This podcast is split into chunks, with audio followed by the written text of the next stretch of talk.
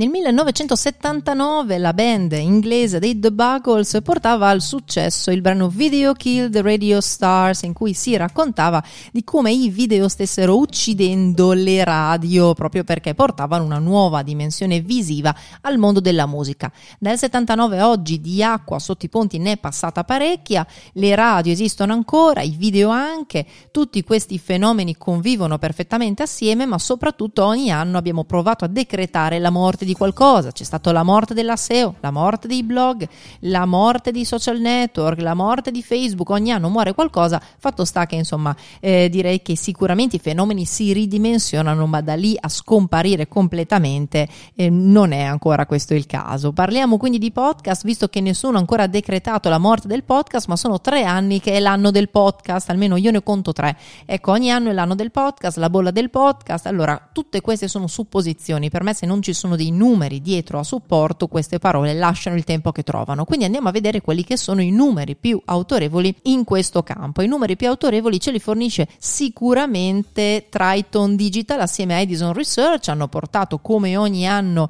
quello che si chiama The Infinite Dial 2020, ovvero lo studio 2020 sul consumo eh, di media audio, in particolare sul mercato americano, ma direi che da lì possiamo fare delle ovvie considerazioni anche per quanto riguarda il nostro mercato. Andiamo a vedere quindi su che cosa ci fa riflettere questo studio. Per prima cosa c'è da dire che il mercato podcast, il mondo podcast, vede l'unione di due fenomeni, un fenomeno tecnologico e un fenomeno culturale che vanno di pari passo, perché laddove c'è la nascita di eh, device per la riproduzione di podcast, quindi smartphone, smart speaker e anche le piattaforme per accoglierli, caricarli e eh, fruirne, dall'altro c'è anche poi una produzione e un ascolto di contenuti, quindi il fenomeno tecnologico e quello culturale vanno di pari passo e questo è molto importante quindi andiamo a vedere uno per uno questi due fenomeni. Partendo dal fenomeno tecnologico, sicuramente c'è da osservare la eh, compenetrazione di mercato degli smartphone, cioè quanti americani posseggono uno smartphone.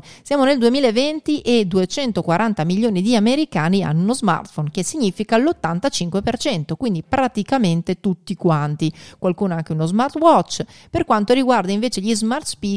i numeri sono ancora più interessanti perché nel 2018 quindi qualche anno fa, eh, il 67% degli americani dichiarava di possederne uno. Nel 2020 il 45% dichiarava di possederne uno, quindi eh, se noi prendiamo questo dato sembra che il numero degli americani che hanno gli smart speaker sia diminuito. In realtà è diminuito semplicemente perché il 45% sono le persone che dichiarano di averne uno ma il 32% dichiarano di averne tre o più. Vuol dire che chi ne aveva acquistato in passato uno ne ha acquistato il secondo, ha acquistato il terzo e ha continuato così riempiendo un pochino tutte le eh, sale della propria casa. Per quanto riguarda invece le radio, questo è un dato secondo me ancora più interessante perché laddove c'è un aumento esponenziale eh, dell'acquisto di smart speaker c'è una eh, scomparsa veramente rapida eh, degli apparecchi atti alla riproduzione radiofonica, quindi dalla radio classica alla radio sveglia. Il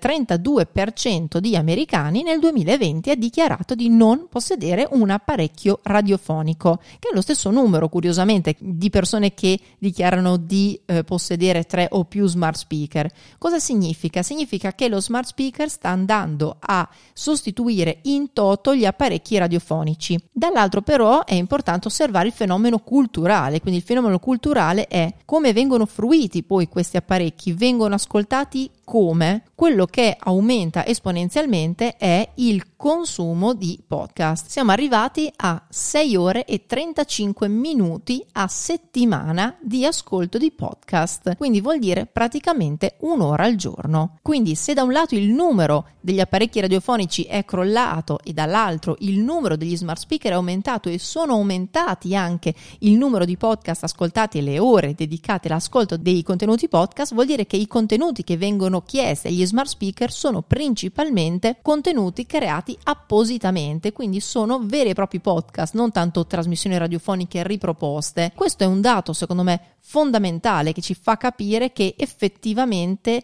il fatto di possedere uno smart speaker cambia completamente le abitudini, cioè noi non andiamo solamente a sostituire un apparecchio, noi andiamo a fruirlo in maniera completamente diversa, perché ricordiamoci che la radio ci obbliga a una sostanziale abitudine di palinsesto, quindi se io tutte le mattine sono in macchina dalle 7 alle 8 so che ascolterò i programmi contenuti in quella fascia oraria delle radio che eh, ho a disposizione, delle frequenze che ho a disposizione. Per quanto riguarda invece gli smart speaker io posso chiedere il contenuto che voglio all'ora che voglio e potendo scegliere tra contenuti radio riproposti in formato podcast, i classici catch up content e invece contenuti podcast, quindi creati ad hoc, la scelta è verso il contenuto podcast. Quindi c'è un aumento più che esponenziale e si arriva veramente a 6 ore e 39 minuti a settimana a testa di ascolto di podcast, vuol dire che lo smart speaker non sta solo sostituendo la radio, ma sta cambiando completamente anche anche le abitudini di consumo e la tipologia di contenuti che noi andiamo a fruire. Insomma, questo direi che è il dato più interessante. L'altro dato su cui mi piacerebbe ragionare con te è una nicchia non ancora particolarmente asservita, cioè i contenuti destinati alla fruizione in car, quindi tutta quella fruizione che viene fatta all'interno delle auto. Ragioniamo su questo fatto, cioè nell'auto non sempre siamo da soli, magari nell'auto siamo con la famiglia. Il podcast lo ascoltiamo solitamente quando siamo da soli perché magari stiamo correndo, stiamo facendo le pulizie domestiche oppure ci accompagna mentre eh, svolgiamo attività quotidiane. Per quanto riguarda invece la fruizione in car, non è detto che sia una fruizione autonoma, che sia una fruizione solitaria, magari una fruizione fatta da famiglie o comunque coppie e sicuramente creare dei contenuti per questo settore di mercato è un qualcosa su cui ancora mm, non si è raggiunta la saturazione, quindi ci si può ancora lavorare, è una nicchia ancora scoperta. Quindi quando andiamo a ragionare su quali contenuti fare, di che durata, come verranno fruiti, andiamo a tenere in conto proprio di tutte queste caratteristiche, di tutti questi numeri che ci sono stati forniti da questo studio americano.